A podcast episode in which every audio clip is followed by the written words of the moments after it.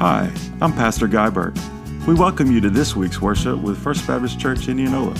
We also invite you to find out more about us at our website, www.fbcindianola.com. And don't forget to like us on social media. Join us now as we study deep truths from God's holy word. And for leading us in that time of worship, I want to invite you to take your copy of God's word. We're going to begin to get today in 1 Thessalonians, 1 Thessalonians chapter 5, as we wrap up our series that's been entitled What's Missing? Standing Out in Cancel Culture. Uh, we wrapping up the series today. We focused on the importance of uh, kindness, empathy, joy, things of that nature. If you haven't been able to check it out, you can uh, find it online, find it on our podcast, and, and catch up. Um, but today we're going to focus in on hope. Uh, as we stand out, as, as we as disciples and as the church seek to stand out in a cancel culture, hope matters. And we finish this series considering the hope that believers in Christ have. Now, why is this important? Well, hope is important because our culture places its hope in so many things that it shouldn't. For our culture, hope is, is placed in government systems or ideologies. Our hope is placed in candidates running for office. Our culture's hope is it's placed in influencers, movie stars, artists, music, musical acts, all, all of these and more. Uh, the wealthy, the famous. Hope is, is placed in materialism in our culture. It's placed in education and, and, in science. It's placed in the next generation. Hope is placed in all of these pl- places. Hope is placed in techno- technological advances. And so on and so on, we could go where the culture places its hope. But true hope, true hope is found and resides in knowing the Lord Jesus Christ. So, as the church, we stand out from culture and we stand on the truth of God's holy word because true hope is found in Christ. And what is missing from the culture is a full expression of the hope that resides in knowing Christ. The church, church, we should not be cultural Ill- illiterate, okay? We should not be illiterate about what's going on in culture. We should not pull away and isolate ourselves from culture because if we do that, we can't fulfill the command that Jesus gives to be salt and light. So we shouldn't be illiterate about the culture, but we shouldn't be camouflaged into the culture. As disciples, as authentic followers of Jesus Christ, and as the church, we can't be camouflaged into the culture because we have a mission, we have a purpose. And authentic followers of Christ should rest in the hope of Christ, project the hope of Christ, and live out the hope that's only found in the Lord Jesus Christ.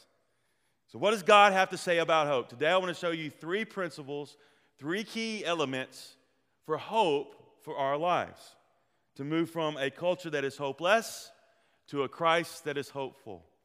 And that we draw that hope from for all of eternity in our life. So let's consider some key scriptures this morning that, when applied to our life, not only fills us with hope, it helps us to live out and project hope in a culture that desperately needs hope.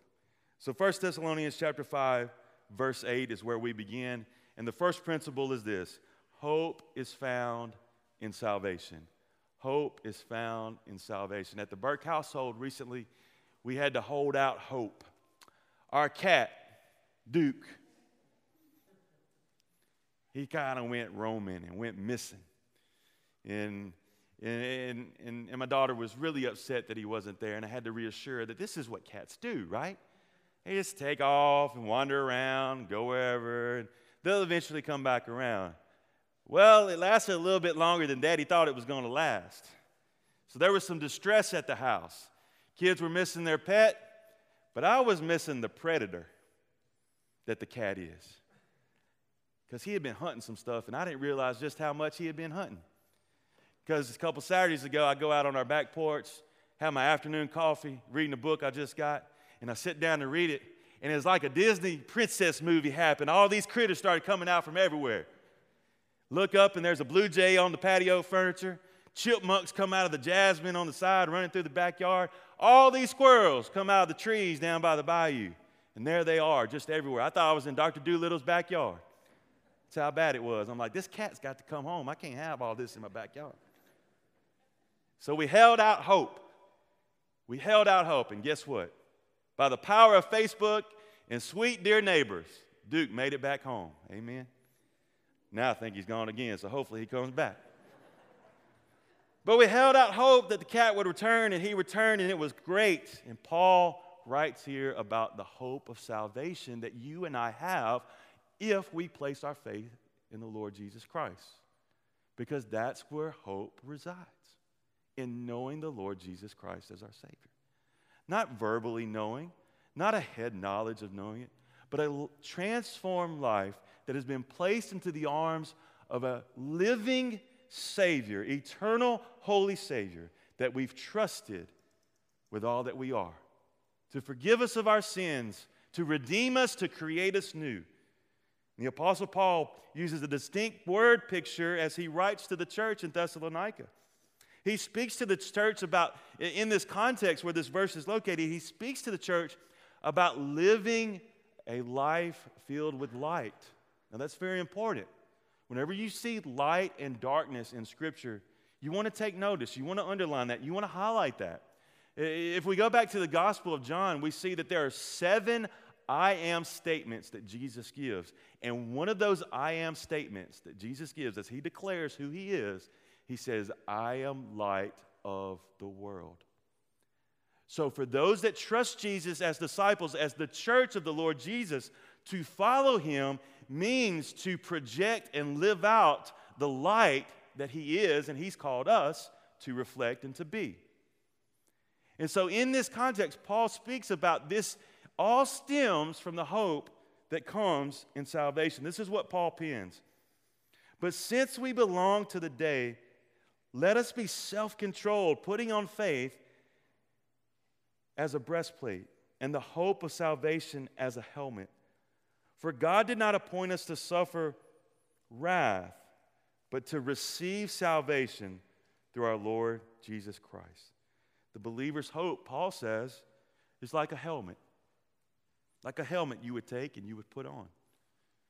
That salvation is where hope is. To be redeemed by the Lord Jesus brings hope, the hope of all eternity. Paul says that we put that hope on, the hope of salvation, just like we would put on a helmet. And why is that important for us as we follow Jesus? Why is that important for our daily life? Why, preacher, why is that important for when I go back to my routine tomorrow morning, on Monday morning? Well, it's important to put on the helmet of hope because every day for the life of the believer is a spiritual battlefield. And a lot of times we walk through our rhythms of, life and we fail to acknowledge the battlefield we find ourselves on as we seek to live out our faith and as we seek to follow the Lord Jesus. But it's true. And it's a, the reason why the helmet of salvation is important to put on because what happens in our minds? Just for a second, consider that. What happens in our minds day in and day out? To put on the hope of salvation means that we are we're going to trust in the Lord and have faith in Him that He will protect our mind. That, that He would bring protection, that we would be reminded of the hope of salvation in Him, and that He would, he would begin to protect our thoughts. Have you ever thought something and gone, man, I can't believe that that was in my head? That's part of the spiritual warfare that we all deal with. And to put on the, the helmet of salvation is to protect the thoughts because if, if there's one thing that Satan wants to get in into our life, he wants to, he wants to, to wedge a crack into our lives and to begin to, to slowly maneuver. He's going to try to do that in our mind. If we go back to Genesis 3, what was his tactic to Adam and Eve? Well, surely God didn't say, right? Right there in the Garden of Eden, where the fall takes place, where sin enters into the world, Satan's tactic was to get into their mind that psychological warfare, that spiritual battle. Well, certainly God didn't say that. Without that helmet of hope through salvation and turning to Christ, Satan will want to creep into our minds and into our thoughts. He wants to sprinkle negativity on our attitudes. Nothing more than Satan wants a believer to have a negative outlook and attitude on everything. Because if you're negative about everything, you're not worshiping the king. If you're negative about everything that's going on and your attitude shows, you're turning people off from who Christ is because they don't think you have hope either. Hope is supposed to be light that draws others in. It's supposed to be inviting that brings them in. But when Satan can wedge in and he can sprinkle all that negativity and all those negative thoughts on our attitude and in our mind because we're not putting on the helmet of hope of salvation, then we're not being that light. And the battle is on. Our thoughts, our attitudes, our intellect, he's gonna, he's gonna say, Well, you know, you know better than God. You're smarter. You're smarter than everyone else. You, this, this sin that's in your life, you're smarter than everyone else. You won't get caught with that. That's a lie straight from the evil one. He'll tell you that you're different that that sin won't affect you or your family or your spouse or your children. He'll tell you that sin that, that keeps rearing its ugly head, it's okay because it's you. You're different, you're separate. But he wants to destroy you with that sin. He'll be your biggest cheerleader on the front end. And then after that sin takes place, he'll be your biggest accuser on the back end and it's a battle.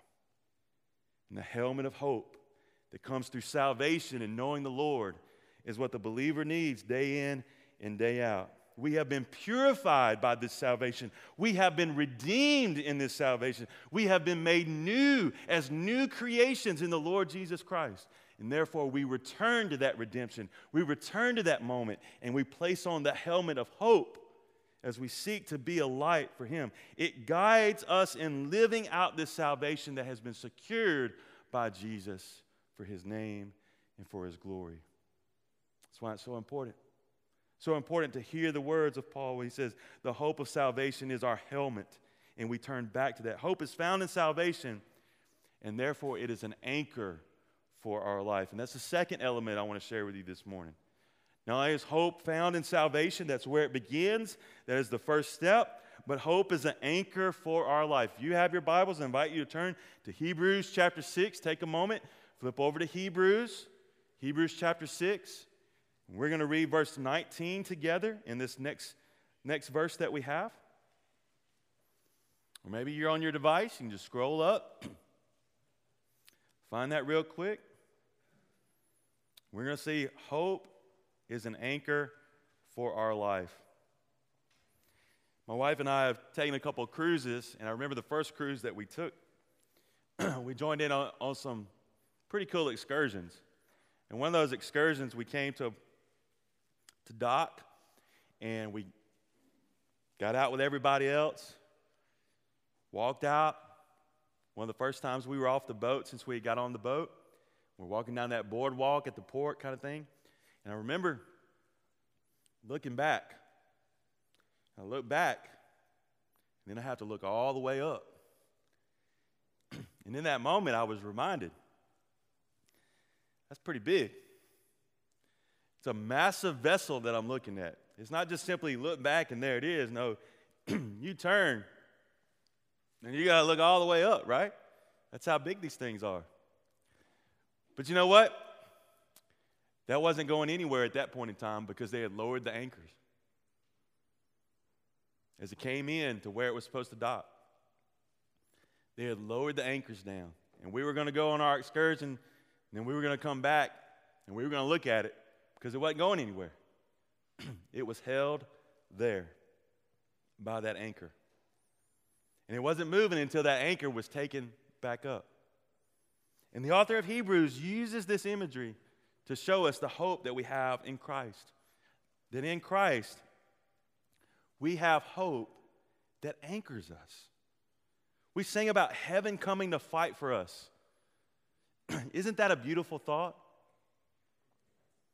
That He would come fight for us, that He would be there in the midst of whatever we face, that He would anchor us and not forsake us.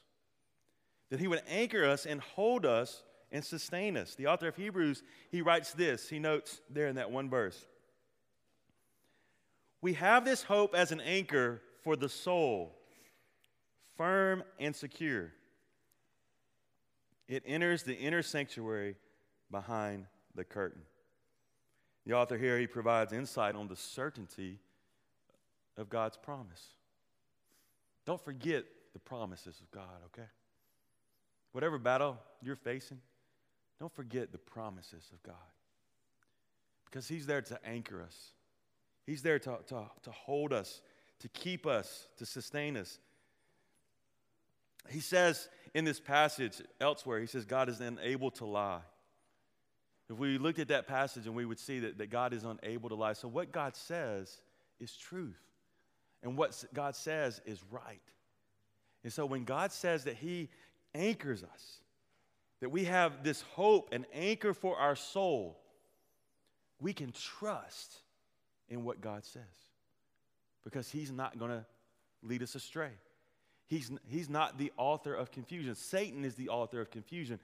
Our Father, our good Heavenly Father, our great God, is the author of clarity.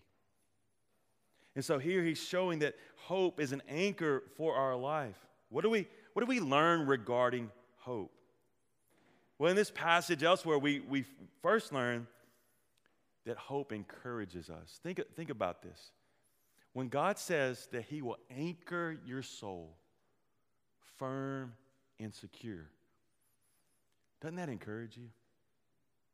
Doesn't that build you up? You know, encouragement really means just placing courage in someone else.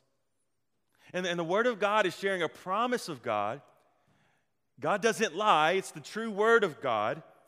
And inserting within us, building us up with courage, that He anchors our soul firm and secure. Just like that big vessel that I looked at, it wasn't going anywhere until those anchors came up. God's anchor for us isn't coming up.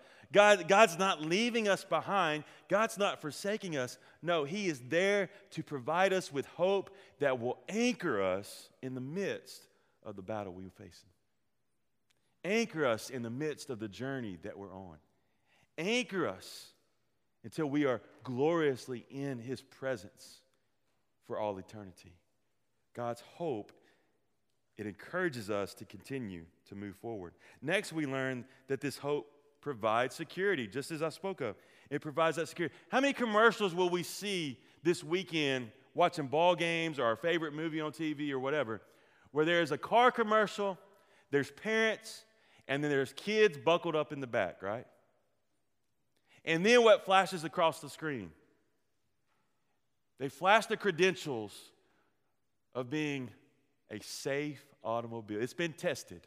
The automobile's been tested, it's received five stars, Motor Trend. It'll give you all the credentials of why that automobile will keep your family safe. Why?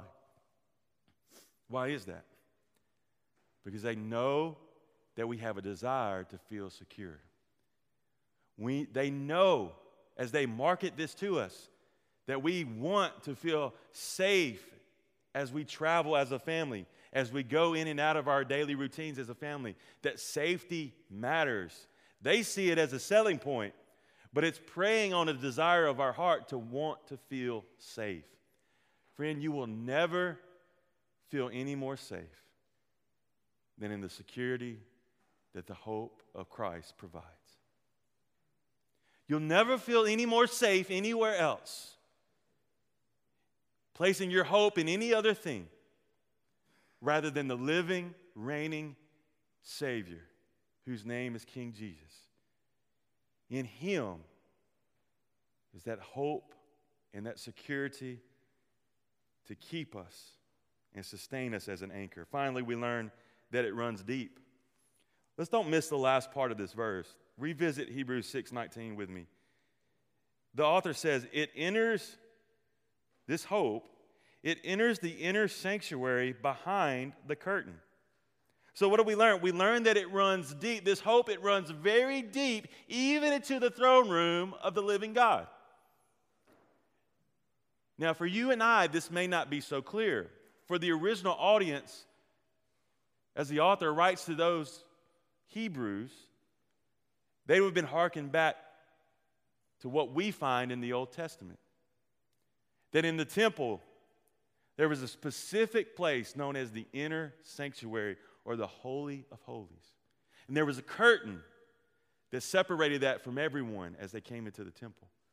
And one time a year, the high priest's job, the number one, number one guy in the temple, he would go through all the necessary requirements to enter behind that curtain to make atonement for the sin of all the people. It's known as the Day of Atonement. So the author of Hebrews, he's drawing on that history, he's drawing on that heritage, he's drawing on their understanding of the temple to show that the hope that is in Christ, it runs deep. It runs so deep into the inner sanctuary to the very throne room of God. That's why hope in Christ can anchor us. Because hope in Christ is secured by Him, for Him, not by what we try to do or accomplish. And it's by our faith in Him that this hope brings the security of all eternity. And this hope matters. It matters for our everyday. It matters for who Christ calls us to be. And it's an anchor for our life. And this anchor, it will not falter. This anchor sustains us. So we see, and when we think about what's missing in our culture is, is hope. Hope should not be missing in the church because of who Jesus is, because of what Jesus has done, and the promises of the living God. And hope is found in salvation. Hope is an anchor for our life. And as we talk about a battle, I want you to know that hope is present in the midst of grief. Hope is present in the midst of grief. Because as we journey through life, as we've journeyed through this year, both personally and collectively, we've all encountered grief in some form or fashion. And grief is heavy. And that's why we need the hope of Jesus in the midst of it. I love what Pastor Craig Groeschel says. He says, Never let the presence of a storm cause you to doubt the presence of God. Never let the presence of a storm cause you to doubt the presence of God. We need hope in the midst of what we face. And in the battle, we will face grief. And there's hope in the Lord. And I want to share just one quick verse. I'm not going to ask you to turn there. I just want to share it with you. It's an Old Testament verse, Job chapter 13, verse 15. Listen to what what Job, how Job responds to his friends. He says, Though he slay me, yet will I hope in him. Though he slay me, yet I will hope in him. Now, hang in here with me for a minute because to understand Job, if you're not familiar with Job in the Old Testament, it's Job, not Job, okay? We'll just clear that up right quick. So, Job faced this spiritual battle that's happening, and God allows Satan to have his way with Job to a point. And we don't have time to go into all the theological significance of all this, but what we do know is that Job, all of his possessions, all of his children, everything was destroyed. And he had messengers coming to tell him of this. So for Job, they were coming from the north, the east, the west, and the south. So, so it would be like getting like four text messages in the same minute for us to hear about devastating tragedy. And so all these messengers come from every direction. So think about where Job is. Every, every direction that Job turns, all he sees is grief, heartache, devastation. And then his wife comes out and says, Hey, here's a, here's a good idea for you. His wife says, Hey, why don't you just curse God and die? That, that's his first encounter. I don't want to be part of that marriage counseling session, you know. No, I'm not signing up for that one. But his wife says, Curse God and die. And what was Job's response? No, I will worship in the midst of all this. And then his friends come along, and his friends aren't, aren't really that much better. Instead of being with Job and sitting with Job and, and, and, having empathy with Job. They're telling Job, well, you might have done this wrong. You could have done that wrong. There's got to be some kind of sin in your life. And as he goes through this, we come to this passage where Job says, even though he might slay me, I will hope in him. The grief bucket had been dumped out upon Job's entire life, and his response was worship and hope. Worship and hope. Now, that doesn't mean grief's easy. But it's God's word provides us with the understanding that hope resides in salvation. It's an anchor for our life. Therefore, therefore, we must realize that when heartache rises, we turn to where hope resides. You know, the gospel is full of heartache. Did you realize that? The gospel of the Lord Jesus Christ is filled with heartache. Just think about it with me for a second. Let's, we don't, we're not gonna, we don't have a timeline to show you, but let's just think about it for a second. The Prophecy predicted Jesus would be a man of sorrows. Do you know Jesus was called names? I was reading in, John the other day where, where leaders called him a Samaritan. And in that day and day, that's a racial slur, calling him a Samaritan like that. Do you know he was unjustly accused and taken into custody even though he didn't do anything wrong? That's heartache. When he needed his friends the most, they all went away. They weren't there. Not to mention how he was plotted against to be killed. If you read the Gospels and you read the Gospels in the New Testament, you see time after time that he slipped away, and then the leaders, they plotted to kill Jesus. He had a hit out on him. The Gospel shows us that there is heartache, and it all culminates on the hill of Calvary as he goes to the cross to die in your place and my place to take on our sin. Even in the garden, he said, Lord, he said, Father, if this cup can pass from me. He's wrestling with this. There is heartache, there is pain, there is struggle. The gospel shows us that.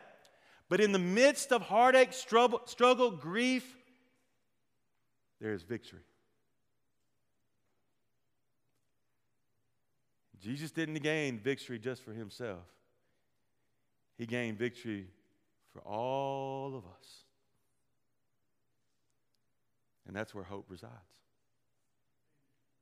Hope resides in the gospel of Jesus Christ because of who Jesus is and the promise of his word. As we rewind and reflect on Job, Job responds to his friends that he's firm in this hope. And Job responds in a way that, that he will continue to hope in the Lord. And this example reveals important insight for you and for me as we walk through our life. First, we have to understand we will experience grief. We won't be able to bypass the mile marker on our spiritual journey. Grief and heartache will take place. That's hard to accept, but we have to accept it. And we have to place our hope in the one who brings victory even over heartache and grief. Second, worship is the spring showers to the garden of hope. I mentioned how Job worshiped in the midst of all of this. So often we want to isolate. So often we want to pick the couch, not the pew. So often we want to move into our shell.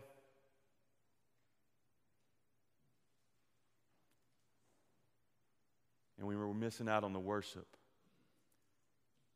that can rain hope into our soul. Because guess what?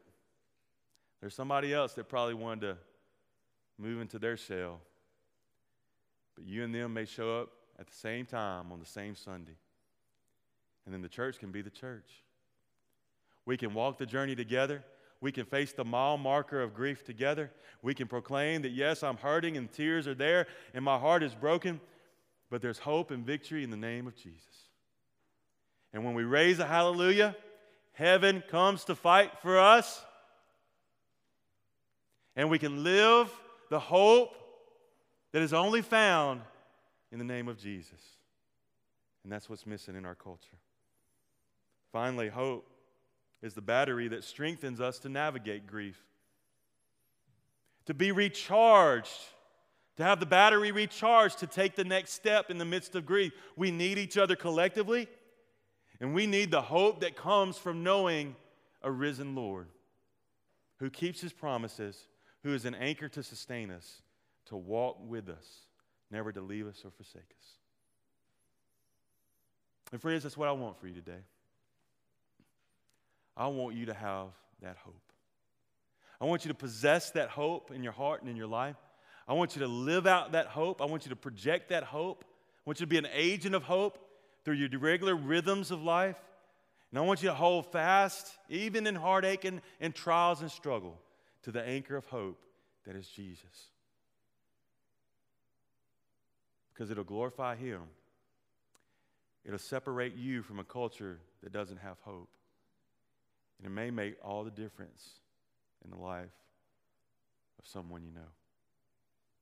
As we conclude, I want to leave you with three key takeaways. I hope these are portable for you as we think about hope and being filled with hope in our culture. It all begins with placing your faith in the Lord. That's where it all begins. Maybe you've never taken that faith step authentically from your heart.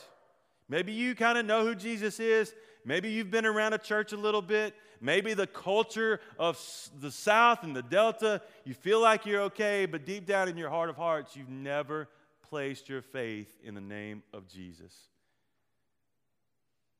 That's the first step, my friend. Maybe you're watching today and you've never made that step of faith. If you're watching today and you need someone to help you, just type in faith in the comments and we want to follow up with you. If you're here today after we dismiss and you've never taken that authentic step of faith in the Lord Jesus, I'm going to be around. Dan's going to be around up front after we dismiss. Quietly make your way back in. We want to talk with you, pray with you. We want to be here for you. But it all begins with placing your faith in the Lord Jesus. Second, hold on to the deep hope in the Lord. He is an anchor. You may be in that battle right now and you may feel alone, and there may be something that you haven't told anybody about. And it's time to hold on to that hope that is only found in the Lord, to run back to Him and trust in Him that He will anchor you during this time. Finally, focus on hope in the storm of grief. Focus on hope. There's so much that's trying to drag your attention away in the midst of grief. Focus on the hope that's found in Jesus. Keep focusing. Keep turning to Him. Keep trusting in Him. Keep praying to Him. Keep calling out His name in the midst of grief because He hasn't left you. And there's hope in the name of Jesus. Let me pray for you. Lord, I thank you for everyone here. Thank you for everyone watching and listening. And God, I pray that we can be agents of hope because hope resides in you. Now, pray that today would be the day of salvation for someone, that they would trust in you by faith, they would repent of their sins, and they would call upon your name as Lord and Savior and enter into the hope of eternal life. And Lord, I pray that we can focus upon you in our grief and in our heartache and in our struggle. In a year like this, both personally and collectively, we have struggled.